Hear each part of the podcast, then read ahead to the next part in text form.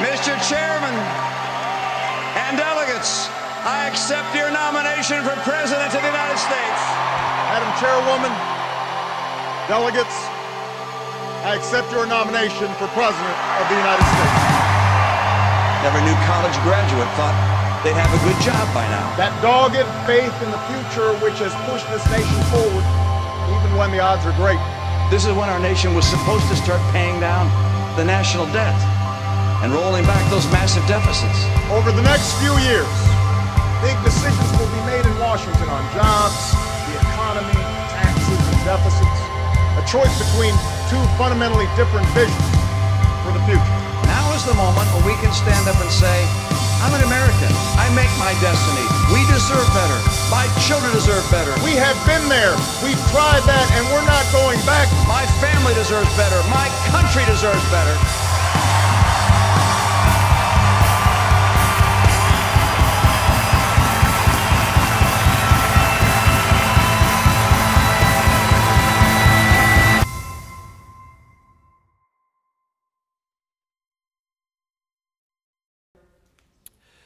And we're in this two week series, Vote for Jesus. This is just a two week series. It's over today.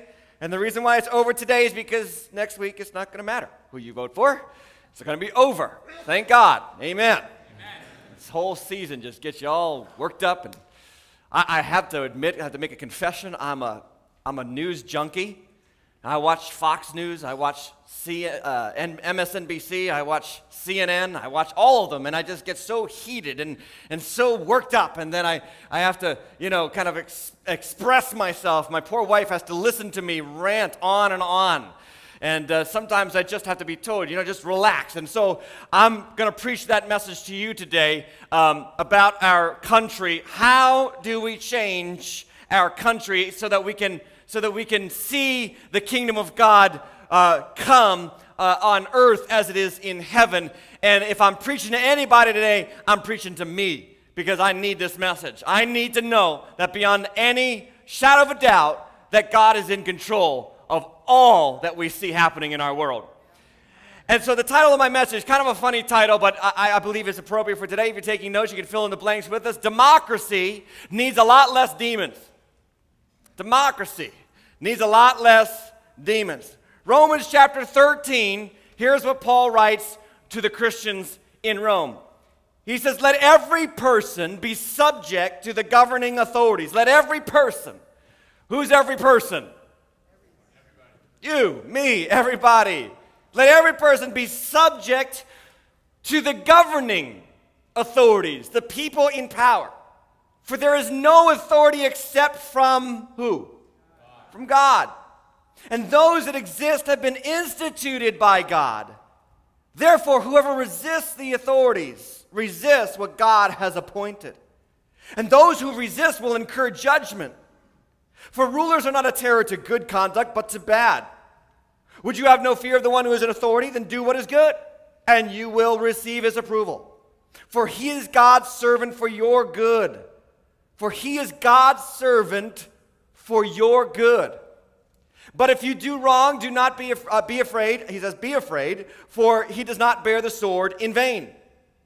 He is, your, he is the one, I'm sorry, he is the servant of God, an avenger who carries out God's wrath on the wrongdoer. Therefore, one must be in subjection not only to avoid God's wrath, but for the sake of conscience. For the same reason, you also pay taxes.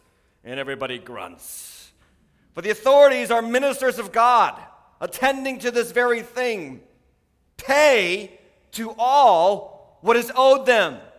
Taxes to whom taxes are owed, revenue to whom revenue is owed, respect to whom respect is owed, honor to whom honor is owed. Let's pray. Almighty God, we humbly receive your word this morning. We approach the truths that you hold in your word with humility and reverence and respect. I pray that our hearts will be opened and changed. I pray that our minds will be renewed and transformed. I pray that you'll give us a perspective of our world that is in line with yours. that we will not be tilted one way or the other, but we will honor those to whom honor is due. Always knowing that you are enthroned above the earth, above the universe. Everything exists by your good pleasure. We respect you and honor you and glorify you, King of Kings, Lord of Lords, in Jesus' name. Amen. Paul is writing to Roman Christians. They're living under a empire. This is not a democracy, it's an empire. Caesar in this empire was not just in charge, he wasn't the president, he was the emperor, and the emperor was to be worshiped. Okay, this is not a godly empire. Not only that, but they, they took crucifixion, which was invented by the Persians, and they perfected it. They were brutal. They made crucifixion as horrible as possible to make sure everybody fell in line. They would strip you bare and hang you on the cross and leave you out there for up to a week while you just slowly decayed and died. These were brutal, torturous, heinous people. This was not a government by the people for the people. This was a government by Caesar for Caesar. And to this government, Paul says to Christians living in Rome, he says, Be subject to the governing authorities. Do you understand this morning that God is big on authority? He is very big on people respecting and honoring the authorities that are in place. As hard as that is to imagine in, in, in our country, where we Christians might disagree greatly and strongly with what our leaders are doing, this nation under which the Roman Christians were living was far and away worse than ours. And yet God says it's still authority, it's still in place by my good pleasure, and I need you to respect it and honor it and also subject yourselves to it. God is big on authority. There's authority in the world, governments. And here in the context of Romans, he, says, look, this is what government's there for. It's there to make sure that the people do right, it's there to make sure that there is order. Even when the government is evil, the order that that government provides is better than anarchy. God says, look, you got to respect that. You got to honor that. You got to subject yourselves to it. But there's a big difference between submission and obedience. Submission says, I will submit myself to what the government is and what they do. But obedience is, I'll do what they tell me to do. And there's only one area where God is okay with you disobeying your government, and that's when your government asks you to do something that God said you should not do. So, though we live under the government of the United States, though we live under the auspices of our elected representatives, we are still subject ultimately to the Word of God, and we do what God's Word says before what the government says. But we still honor the government, and we thank God for the government because the government is God's instrument to keep order in a world where not everybody is Christian. Amen. Are you tracking with me so far?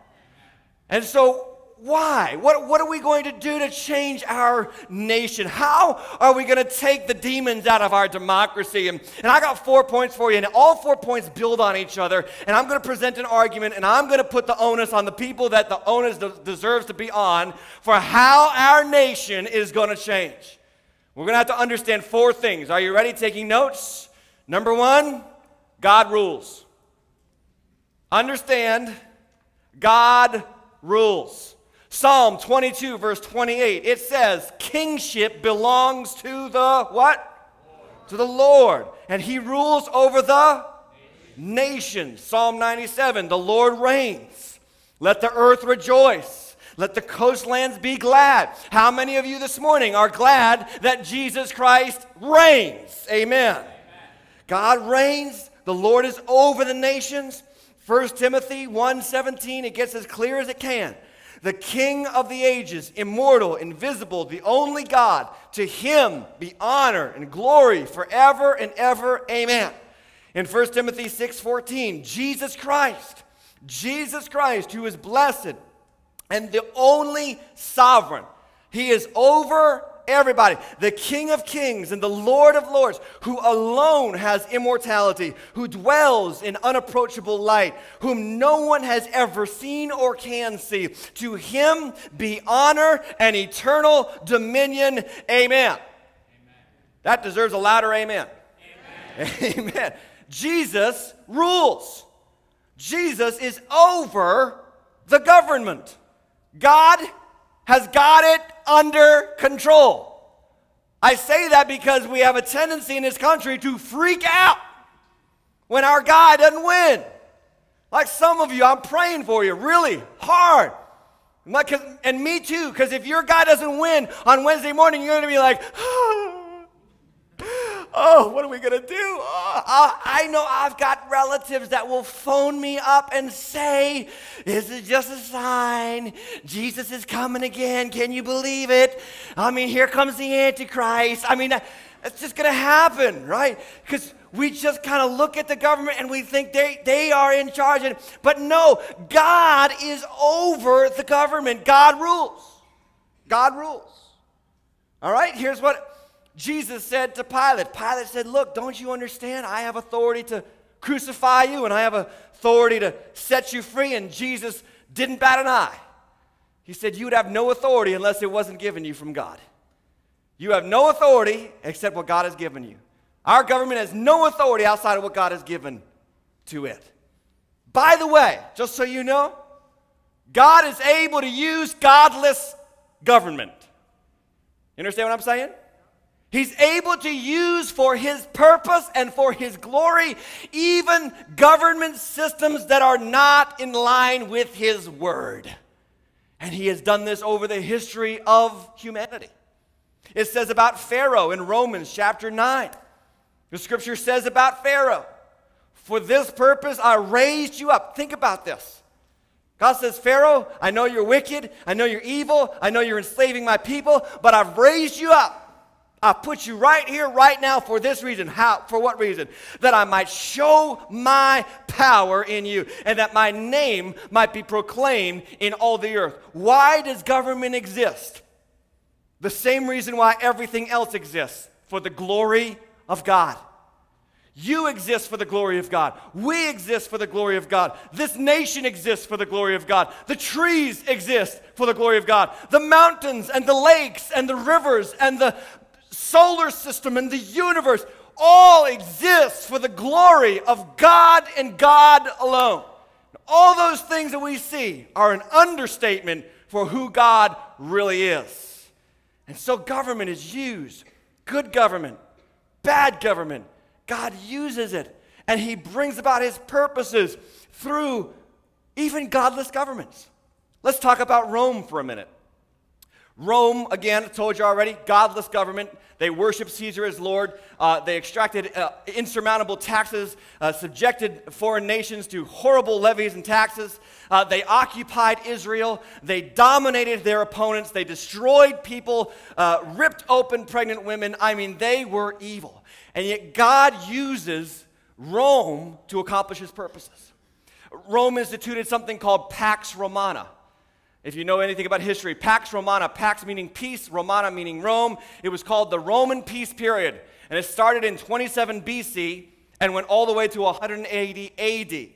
And during that 277 year peace period, isn't it amazing that that was the exact period in which Christ came, was born, the church was begun, and the church spread out over the entire Roman Empire by the third century, or excuse me, by the fourth century, to the point that even Constantine, the Roman emperor of the time, converted to Christianity. And God very uh, strategically and with all authority made this all to happen during a peacetime that if there had been wars and famines and nation uphe- national upheaval it wouldn't have happened.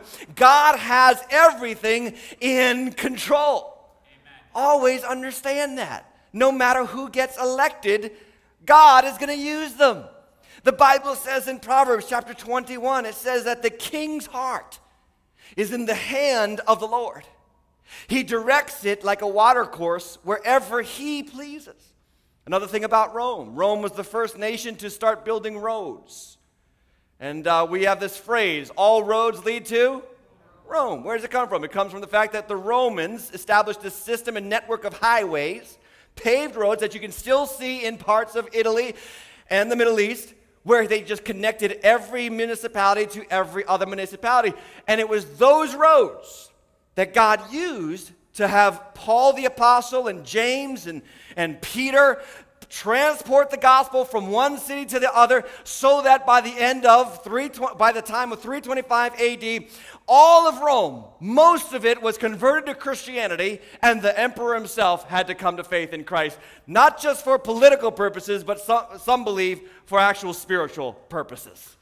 So God uses the government and so Paul says you got to understand live in subjection these people are not ultimately in control. You need to relax about this election. Whoever gets in the office, whoever becomes our president, you need to just chill out because God rules over everybody who rules. Like God, God's not up there going, "Come on, Romney."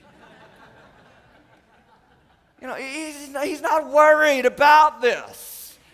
Whichever one gets, you know what the, the Bible tells us to do? Bible tells us pray for those who are in charge, for kings and all those in authority, that we may live peaceful lives. This is good and it pleases God, our Savior. 1 Timothy chapter 2. And so God rules. Number two, building my argument. That's the foundation. God rules. Number two, God appoints those who rule. He says there is no one in place of authority that has not been instituted by God. So God puts people where He wants them. Daniel chapter 4, verse 17. The Most High rules over the kingdoms of the world. He gives them to anyone He chooses, even to the lowliest of people. God is in heaven like a master chess player, putting all the pieces of our government in place. And He's making sure that they are in place at just the right time to accomplish his purposes. And so you need to understand that and have faith that whoever is in charge of our nation, God is ultimately in control of that situation. Now, when it comes to God's rulership amongst God's people, when, when God's people have authority, there are stipulations. There is a higher standard. In fact, God gave this standard to the people of Israel while they were still coming out of Egypt. They roamed for 40 years in the wilderness. And in the wilderness, God says to them, Look, I know that you're going to ask for a king. You're going to get to the promised land and you're going to get fed up with being me being your king, and you're going to ask God, can we have a king of our own like all the other nations? And he says, I, I, I know what's going to happen because God knows the end from the beginning. And so he tells Moses, I want you to give my people some rules about the king that they select. And those rules are found in Deuteronomy chapter 17. And in Deuteronomy chapter 17, God first starts off and he says, The king that you choose, he, he can't amass for himself a bunch of horses. Why not? Be- because your nation is not going to rule by the strength of an army. Your nation is going to rule by the strength of the Lord your God. I'm going to be your defense. I'm going to be your strength. I'm going to be your army. You, that's enough. And then he says, number two, the king is not to amass for himself many wives. And the reason for that is because living with one is hard enough. Amen. And I say that confidently because my wife is not in the service. He says, look, if, if he captures many wives, if he has a bunch of wives, those wives are going to lead his heart away from me. And if you look at the history of Israel, that's exactly what happened. Solomon had 300 wives and 700 concubines. I mean, what was this dude thinking? And they, and they led his heart away from God. And the third thing that he says is you can't go back to Egypt.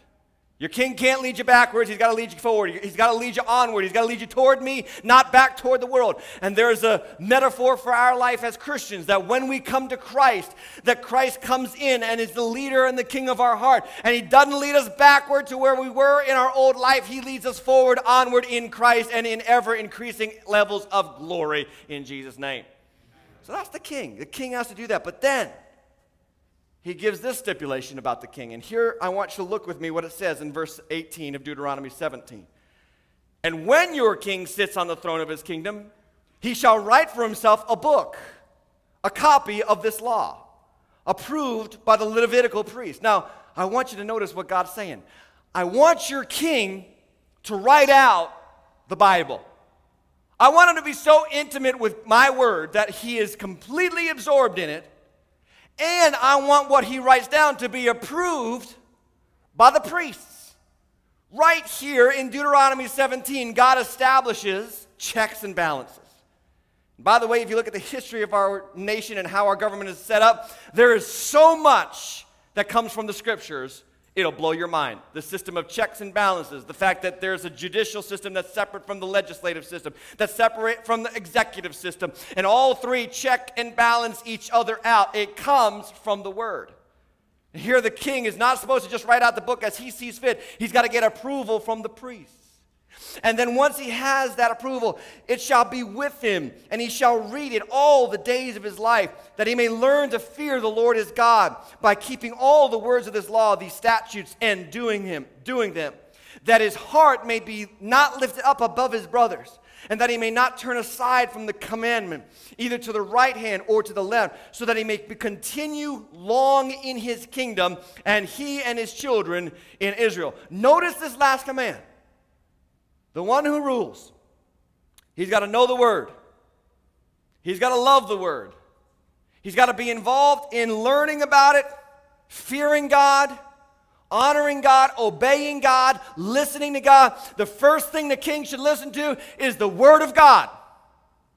And this is how God wants his king to rule. God has these stipulations laid out. So God appoints a king for Israel and that king has to be all about God's word.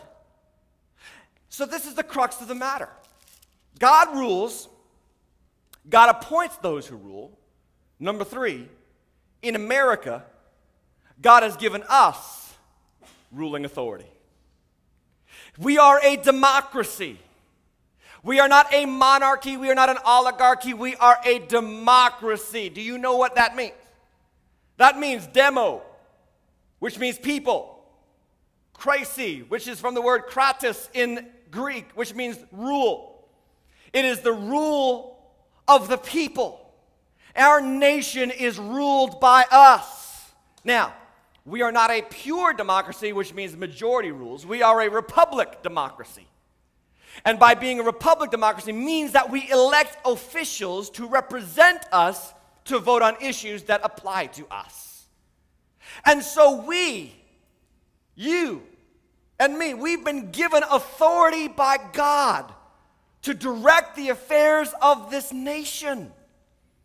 If we are the, for lack of a better term, if we are the rulers of this nation, then we have a responsibility by God to be in the Word, to know the Word, to listen to what God thinks about issues, to know what God says about life and death, to know what God says about marriage and health and finances and, and debt and all these issues that are being thrown at you in this season of election, and to know what God says and then to elect officials that represent the values of our God. Do you understand what's going on here? We live in this beautiful, wonderful country. I think about the privilege of this country that we get to elect our officials every two years for our congressmen and congresswomen, every six years for our senators, every four years for our president, and at the most eight years. Do you, do you realize that even if you don't like who's in office, the longest that you got to live with the doofus is eight years? Isn't that wonderful? I mean, really, this could be Cuba. This could be Venezuela. Look what happens in their elections every year. It looks like the guy's going to lose, and his cronies come in and tear up all the ballots, and he wins again. It's just an amazing gift that we've been given. And here's what I'm trying to tell you American Christians, people of Waters Church, even on a local level, right here, right in this place, you have a God given responsibility to rule wisely. That's number four. We have it. We have this responsibility. We have this opportunity to say, listen, government, this is not right, and if you don't do what is right, we will not vote you in. And we have to understand this is a holy responsibility. This is a God given responsibility. This is a momentous responsibility. That's why I said, you better vote. Absolutely. Now, we've called this series Vote for Jesus. I don't literally mean vote for Jesus. I had somebody tell me that they're going to write in Jesus' name in the ballot. I appreciate the sentiment, but that's not going to do anything. All right? We, we're, we're, we're good with the names on the ballot. Just pick one. but vote for what Jesus would vote for. And it's not my job to tell you who. It's my job to tell you take it seriously, appreciate it. Because if this country goes down, if this country abandons the principles of God's word. It will not be the Democrats' fault. It will not be the Republicans' fault. It will be our fault. We, the people of the United States. You've got a holy responsibility. And then uh, number, number two, uh, underneath this, we, don't just got a holy responsibility, but we've got a physical responsibility to actually get involved, to be part of the process to petition our government for what is right and what is wrong and, and air our disagreement with peacefulness and respect and honor. And so we have this opportunity by God. We got to be people who are engaged in this system. We can't be hunkering down in our little us for no more Christian comfortable circles. This is, this is what happens in many churches. I'm a citizen of heaven, so it doesn't matter. This world can go to hell, I'm going to heaven. Listen, we're part of this world. We, we are, Jesus said, the salt of the what? Of the earth. We are the light of this world. And if we lose our saltiness, we're no good. What is salt in the New Testament? It was a preservative. It, it, they didn't have refrigerators, they didn't have freezers. They would pack their meat with salt, and the salt would preserve the meat so that they could eat it later on. That's what we are. We're preserving this nation. And if we lose our saltiness, if we kiss it off, we say, ah, you know, it's politics. If we just hunker down in our Christian circles and we get into our holy huddles, us four and no more. I mean, this is not the position of Jesus. The position of Jesus is, I love you, I give my life for you, I'm here for you, I'm calling you to myself, I want you to be saved. Amen. And as the Father sent Jesus, He sent us. We got a responsibility to engage. Some of you are like, well, both guys stink. Yeah, they do. We've seen enough commercials to know they both stink. But guess what? So do you. So do I. I'll tell you something if I ran for president, they would turn you on me so fast. He shot his dog with a BB gun when he was six years old. and now he wants to have control of the, of the army. I mean, seriously. No, I didn't shoot my dog when I was six years old. I'm just saying. I'm just saying. Of course, we're choosing the lesser of two evils because in every heart there is evil. But we don't kiss it off. We don't say, ah, oh, no, never mind. It's just politics. It all stinks. We, we should have Christians running for selectmen in our in our towns. We should have Christians running for the school committee, engaging in the process. Hey, look, I love the idea of people saying, God's called me to be a pastor. Wonderful, God's called you to be a pastor. But there are some of you, God has called you to be a politician and a Christian politician. There are some of you, God has called you to be a public school teacher and to be a great public school teacher. Listen, it's time for the church to stop running away from the public school system, and it's time to get back in the public school system and change the public school system from the inside out because we're the salt of the earth.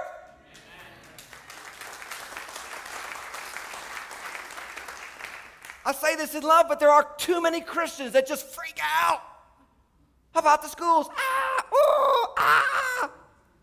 Do you not read the word? Do you not understand that God rules? that He is in charge. That even if you don't see him, the Bible says, Greater is he that is in us than he that is in the world. There is no one that can touch you when you are in Christ.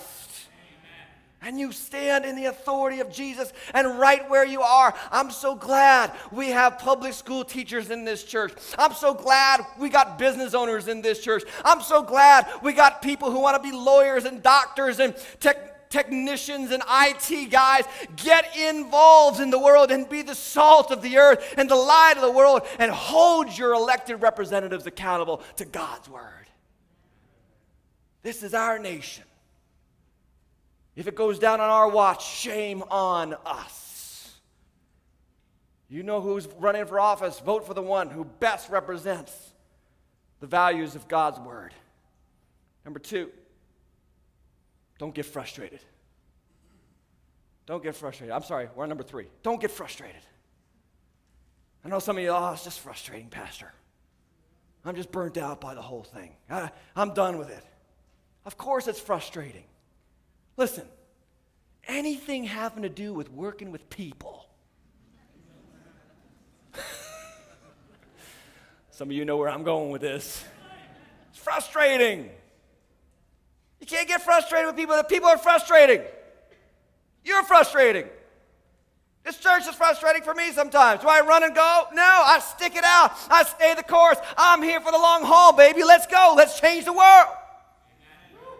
People are frustrating. You know that. Ask my wife. She'll tell you, Pastor Tim, he's very frustrating. I'm very frustrating. You get the good me, she gets the bad me. We're all frustrating in some ways. Politicians are frustrating, the process is frustrating, but at the same time, if we give up, if we just and walk away, it's on us. This is a divine appointment. We've, we've been given an opportunity to change our world and transform this nation. Vote for your Christian values. Look it up. Some of you are going to have to do some research tonight on the internet, tomorrow. See what they stand for. There's, I'm so proud of one guy I know, he's a good friend of mine, Jeff Bailey. He's running for state senate. Vote for him. He's a godly man. That, that's the only endorsement I'm giving, by the way. But he's a man of God with Christian principles, loves Jesus, loves God, wants to change our state. Our state needs Jesus. This is the power of the Christian gospel, you see. The Power of the Christian gospel is it doesn't come from the top down, it comes from the heart out. And God doesn't work in our nation through legislation. You understand what I'm saying? He works through our hearts changed. Finally, don't get frustrated. Number, th- number four, do everything that we can. This is our job. Do everything that we can to preach the gospel of Jesus Christ. We're going to see this nation changed. I know where it's going to happen. It's going to happen in the churches. The churches of Jesus Christ, where the gospel is preached and hearts are changed Lives are transformed. We got eight people sign up for baptism in this church for the next weekend. And we're so excited about the fact that in Waters Church, every single week it seems somebody's life is changed and transformed through the gospel of Jesus Christ.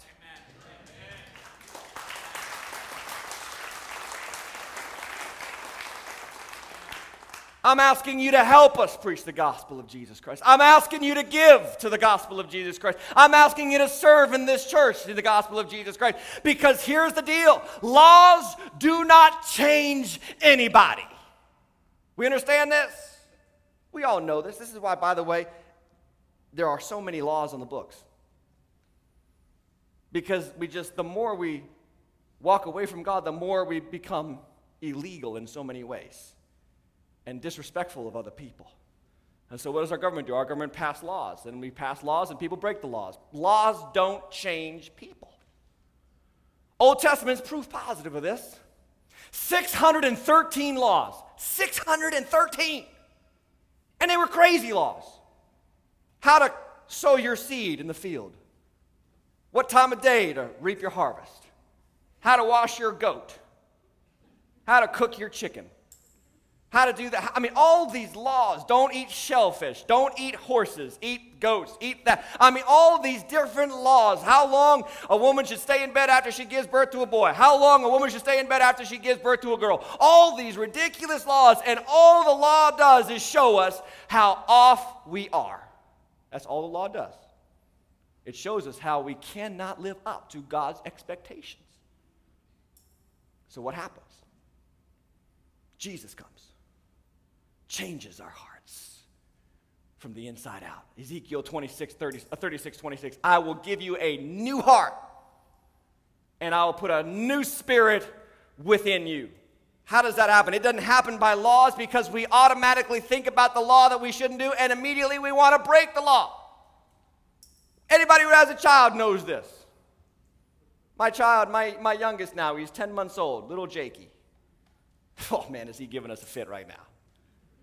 He, we have this living room, and, and then right off the living room is our bedroom, and, and, and in our bedroom is the iron and all the bad stuff we don't want him getting into.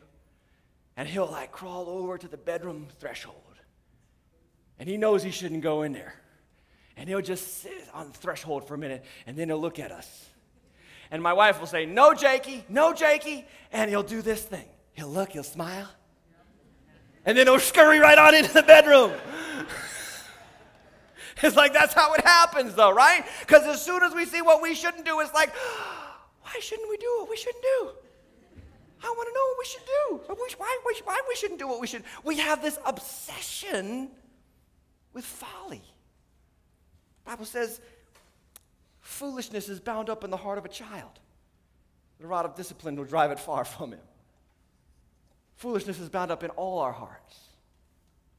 Um, yesterday, somebody asked me after the service, Pastor, are you telling me to listen to the government even when they tell me to disobey God? No. No, no, no. There's a difference between obedience and submission. What I am saying is you respect the government and you change the government through the gospel of Jesus Christ. Hearts are changed, lives are changed. If you want a better country, if you want a better state, if you want a better town, if you want a better community, it starts with a better family. And a better family starts with a better heart in each member of the family. So we preach the gospel, people get saved, lives are changed, and our communities and our families and our states and our nation is changed.